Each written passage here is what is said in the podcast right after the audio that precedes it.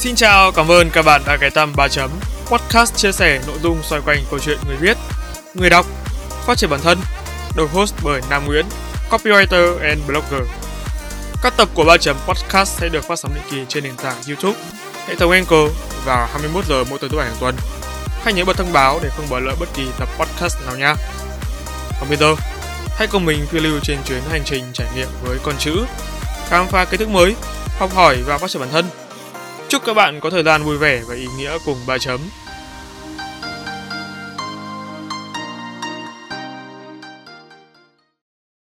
Chào mừng các bạn đã quay trở lại 3 chấm podcast và đây là tập chính thức số 2 của mùa thứ 6. Có thể nói thì đây là mùa podcast đánh dấu một kỷ niệm khá là đáng nhớ đối với riêng cá nhân mình. Đó là thời điểm thực hiện mùa 6 thì mình đã có công việc full time. Và điều đó đồng nghĩa với việc là mình bận rộn hơn trước rất là nhiều. Như các bạn đã biết ấy, thì làm việc ở công ty thực sự là không có nhiều thời gian rảnh. Và mình thì vẫn phải duy trì những cái task freelance và podcast cá nhân. Vậy nên là nếu nói như mình bình thản cũng không đúng cho lắm. Dù là cái viễn cảnh hiện tại đã được mình chuẩn bị tâm lý từ trước. Thế nhưng mà dù thế nào đi chăng nữa thì mình vẫn cảm thấy kiểm soát được. Mình nghĩ là không phải ngẫu nhiên mà intro vừa rồi được mình chia sẻ bởi vì mình hy vọng là khi mà các bạn nghe được cái phần này ấy, các bạn sẽ có thêm động lực truyền cảm hứng để ôm đồm nhiều việc cùng một lúc giống như mình. Thật sự là nhiều khi có phải ném bản thân vào một cái vòng xoáy công việc để thử thách xem là cái giới hạn chịu đựng của mình đến đâu, có đúng không? Tập podcast này được mình soạn lại kịch bản mới 100% từ bài viết cũ. Có một sự thật thú vị đó là sau khi mà đọc lại bài viết này, quả thực là đến chính mình chẳng hiểu mình đang viết cái gì luôn. Vậy nên là thay vì edit lại một chút từ nội dung sẵn có, thì mình đã đọc đi và viết lại toàn bộ.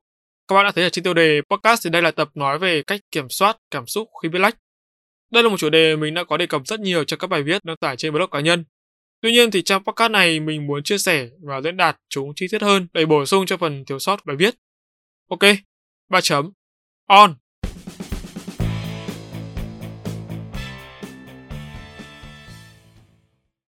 Những năm tháng rong ruổi với con chữ đã giúp mình nhận ra nhiều giá trị cuộc sống. Một trong số đó là giải phóng cảm xúc qua ngôn từ. Mình tin rằng là với những người mà làm công việc này thì các bạn cũng đã từng sử dụng ngôn từ như một thứ vũ khí để thỏa mãn cảm xúc bản thân. Những cái tháng ngày sử dụng cảm xúc như liều thuốc viện để giải phóng ngôn từ khỏi giới hạn của lý trí. Nó đã khiến cho bản thân mình bị lệ thuộc. Nhưng mà bạn biết là chỉ khi mà đắm chìm quá sâu vào một thứ gì đó thì chúng ta mới bắt đầu nhận ra là cái gì quá cũng không tốt.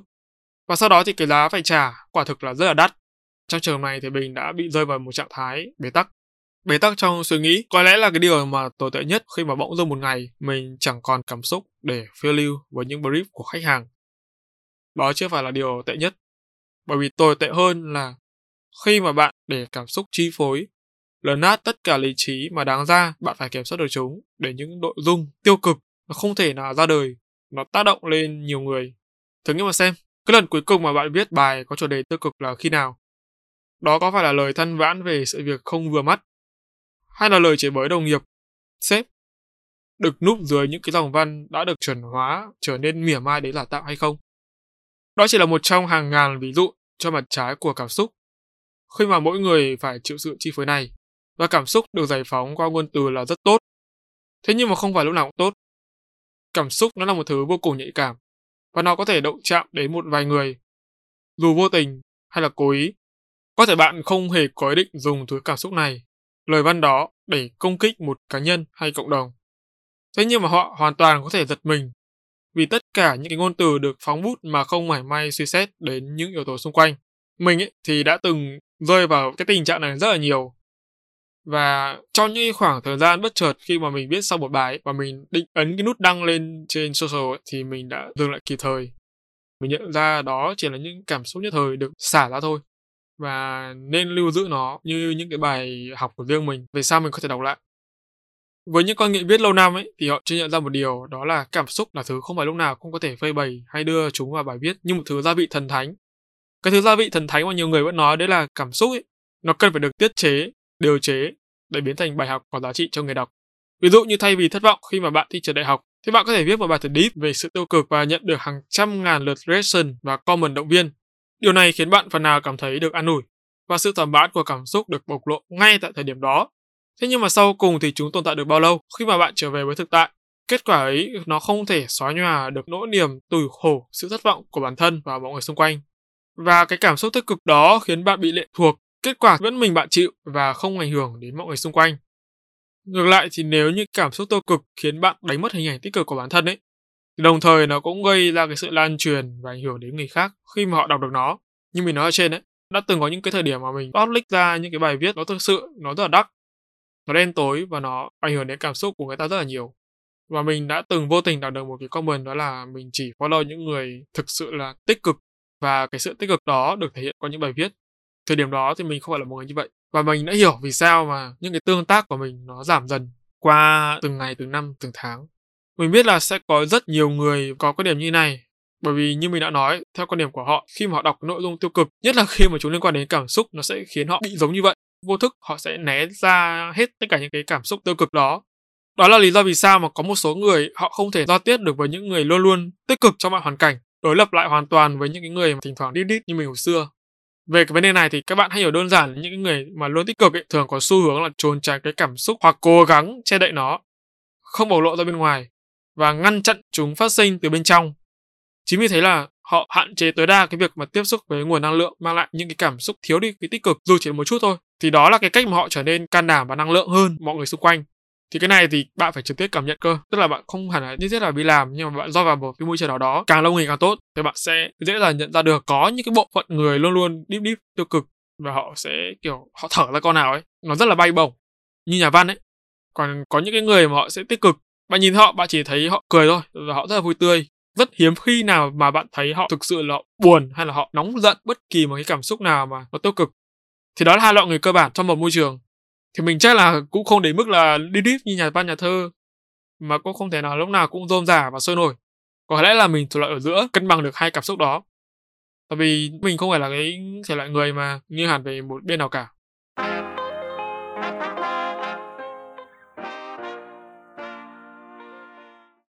Trở lại với chủ đề chính thì cảm xúc nó là một thứ vũ khí tối thượng nếu như mà bạn biết kiểm soát chúng. Đó vừa là sự vừa phải trong triển khai nội dung cũng như là phong cách diễn đạt. Nếu bạn đang trở đại học và cảm thấy nản trí như ví dụ trên thì điều mà bạn cần làm ấy là không phải sâu chúng ra để mong nhận về một chút sự thương cảm. Bạn có thể cần viết để giải tỏa, nhưng mà như mình nói ở trên, viết xong thì hãy giữ lại cho mình cho đến khi mà bạn chính thức vượt qua được cái sự khó khăn đó, cái sự thất bại đó, hay tốt hơn là bạn thành công với nó nhờ ý chí và nỗ lực, thì khi ấy bạn có thể công khai chúng như một cách để truyền cảm hứng và động lực đến cho mọi người. Và đó là cái cách mà bạn giúp mọi người xung quanh mình trở nên tốt hơn, cũng như là tiết chế được cái cảm xúc của mình, kiểm soát cảm xúc nó tốt hơn. Sẽ có khá nhiều bạn cho rằng là những cái gì mà các bạn vừa nghe vừa rồi nó khá là bình thường. Thế nhưng mà việc mà bạn thực hành và có làm được hay không mới là quan trọng. Đa số thì sẽ chọn cái giải pháp là không biết gì cả và để mặc cho cảm xúc tuột trôi thôi. Đó có thể là một cách thức tốt của riêng cá nhân mỗi người. Tuy nhiên thì tốt hơn nữa là bạn có thể ờ, chia sẻ một chút cho những người xung quanh theo cái cách mà mình vừa nói ở trên. Tức là viết ra và lưu lại, sau đó thì đợi đến một khoảng thời gian thích hợp công khai. Và mình tin chắc chắn rằng đó sẽ là một trong những cách tốt nhất giúp cho cái sự tích cực được lan tỏa và sự tiêu cực được kiềm chế. Và đặc biệt là giúp bạn kiểm soát, thỏa mãn được cái cảm xúc của bản thân theo những cái cách tốt nhất mình thì cũng phải mất rất là lâu ấy, thật sự rất là lâu để học được cái cách kiểm soát cảm xúc này. Không chỉ là trong bài viết mà đối với bản thân, đối với thái độ, đối với ứng xử với những tác động xung quanh, với những mối quan hệ xung quanh. Trước đây mình là một người có thể nói khá là tiêu cực. Đó là khi mà mình nhận ra những cái bài viết của mình trên Facebook, những cái tin nhắn của mình nhắn cho bạn bè. Hồi đấy thì mình thật sự mình không ý thức được cái những cái câu từ mình nhắn ra nó làm cho người khác cảm thấy bị tụt cảm xúc ấy.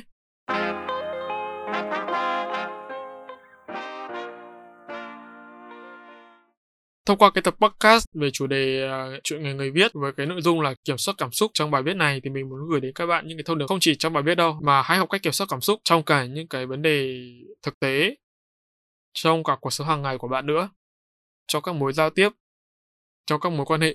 Mình tin là nếu như mà bạn thực hành được điều này thì những cái bài viết của bạn viết ra nó sẽ rất là chất lượng. Và thậm chí là nhiều năm sau bạn đọc lại nó còn giúp ngược lại bạn nữa cơ đó là khi mà bạn đọc lại và bạn thấy một sự tích cực thì vì lúc mà, mà bạn đang bế tắc hay là bạn đang cảm thấy tranh vênh và bạn nghĩ là à ngày xưa mình đã từng tích cực như thế mình đã từng thành công như thế mình đã từng giỏi như thế để lúc đấy bạn vực lại lý trí cái con người của bạn để bạn không bị chìm vào trong những cái hố sâu đen tối nữa. Thì đó là thuận lợi theo mình nghĩ là dài hạn. Nếu như bạn cảm thấy hình ảnh mình đã từng hiện diện trong bài viết này trong podcast này thì hãy chia sẻ về trải nghiệm của bản thân ở phần bình luận phía bên dưới nhé còn bây giờ, xin chào và hẹn gặp lại. 3 chấm. Off.